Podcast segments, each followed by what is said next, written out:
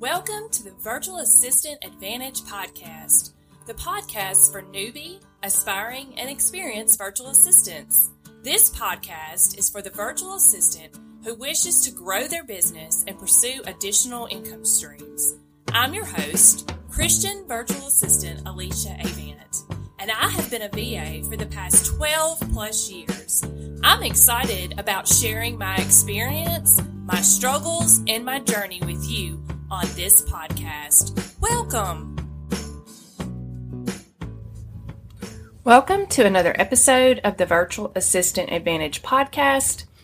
I am Alicia Avant, your host, and today we are going to be starting our series on funnels. And today's episode is called What is a Funnel Anyway? So let's get started. For an online business owner, a sales funnel is probably the most important marketing tool that you can have. But many of us don't always understand how they work, especially in the beginning. So, as you can imagine, failing to fully understand this critical part of your business means fewer sales, lower profits, and ultimately an unstable business. And especially for us as virtual assistants, it's important to understand sales funnels if you want to offer a service to your clients that has anything to do with sales funnels. So if you want to offer landing pages or email marketing services or you want to help set up a funnel the entire thing. So if this is a type of service that you are hoping to offer, this is a subject you will want to learn more about. And luckily, the whole month of August, I will be talking about sales funnels what types of tools you need to create sales funnels, what all is included in your sales funnel. And so you will want to be sure to check out each episode this month. Now, let's talk about the simple, uh, let's just break it down into a simple sales funnel.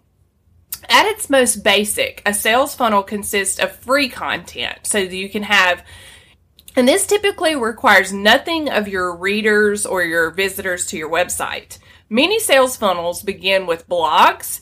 They can begin with a YouTube video, Facebook content, and other information that is accessed free freely. And this is what you consider the top of your funnel. You can literally think about a funnel like you would use in the kitchen or in, you know, like putting different types of fluids in your car. And next, you'll have an attractive offer that requires some sort of small payment of sorts. And that's typically an email address.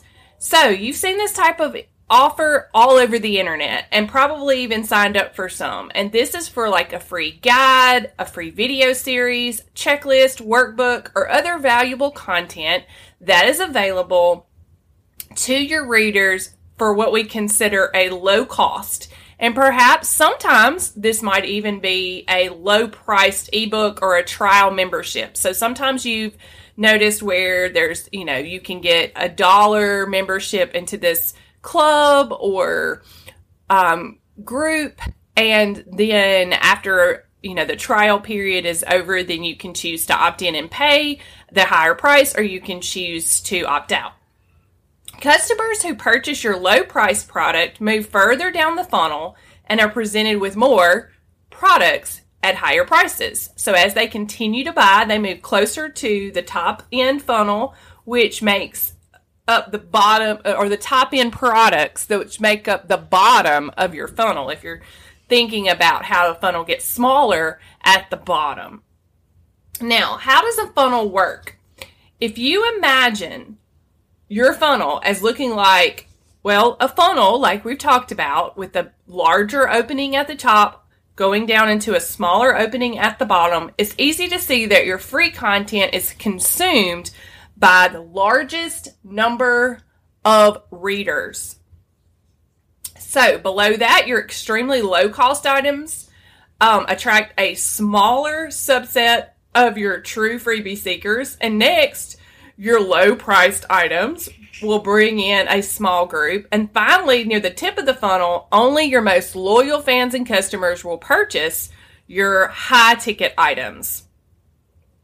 Um, so, your job as the business owner is to make sure that your funnel leads or buyers naturally from the top, free offers all the way to the bottom, make it all the way through your funnel. The more buyers you can keep in your funnel, the more money you will make. Most new and even established business owners can easily envision the top of the funnel. But if you truly want your business to grow, you must master the entire process. You can't get you can't get people into your funnel and get stuck along the way. You want to make sure that it truly works all the way through to your high priced products. So, over the next few weeks, we will talk about ways that you can ensure that your funnel is working and that it's not broken or leaking. Next week's episode is actually, um, I believe it's next week's, is called Why Your Funnels Leak because somewhere along the way you didn't, you did not complete the process or you did not manage to have the person take the next step, which is why you want to make sure that you don't have any holes in your funnel. Then week three is pages that every funnel needs. And week four is five top tools for funnel building. So you'll want to be back each week to hear all the goodies that I have for you about funnel building. Now, I want to announce that today is a very, very special day here on the podcast. Today is my 52nd episode, which means that the Virtual Assistant Advantage podcast is one year old. So I want to say thank you to all my loyal listeners and just know that I could not have had success with the podcast without you listening. We are so close to 5,000 downloads of the podcast, and I am hoping to get to that this week because I'm super close to it. And just want to ask that you share, as always, this podcast with others if you think it would be helpful to them, if they are a virtual assistant or if they're someone who works with virtual assistants. That's what it's all about. And I just thank you again for listening. Have a great day.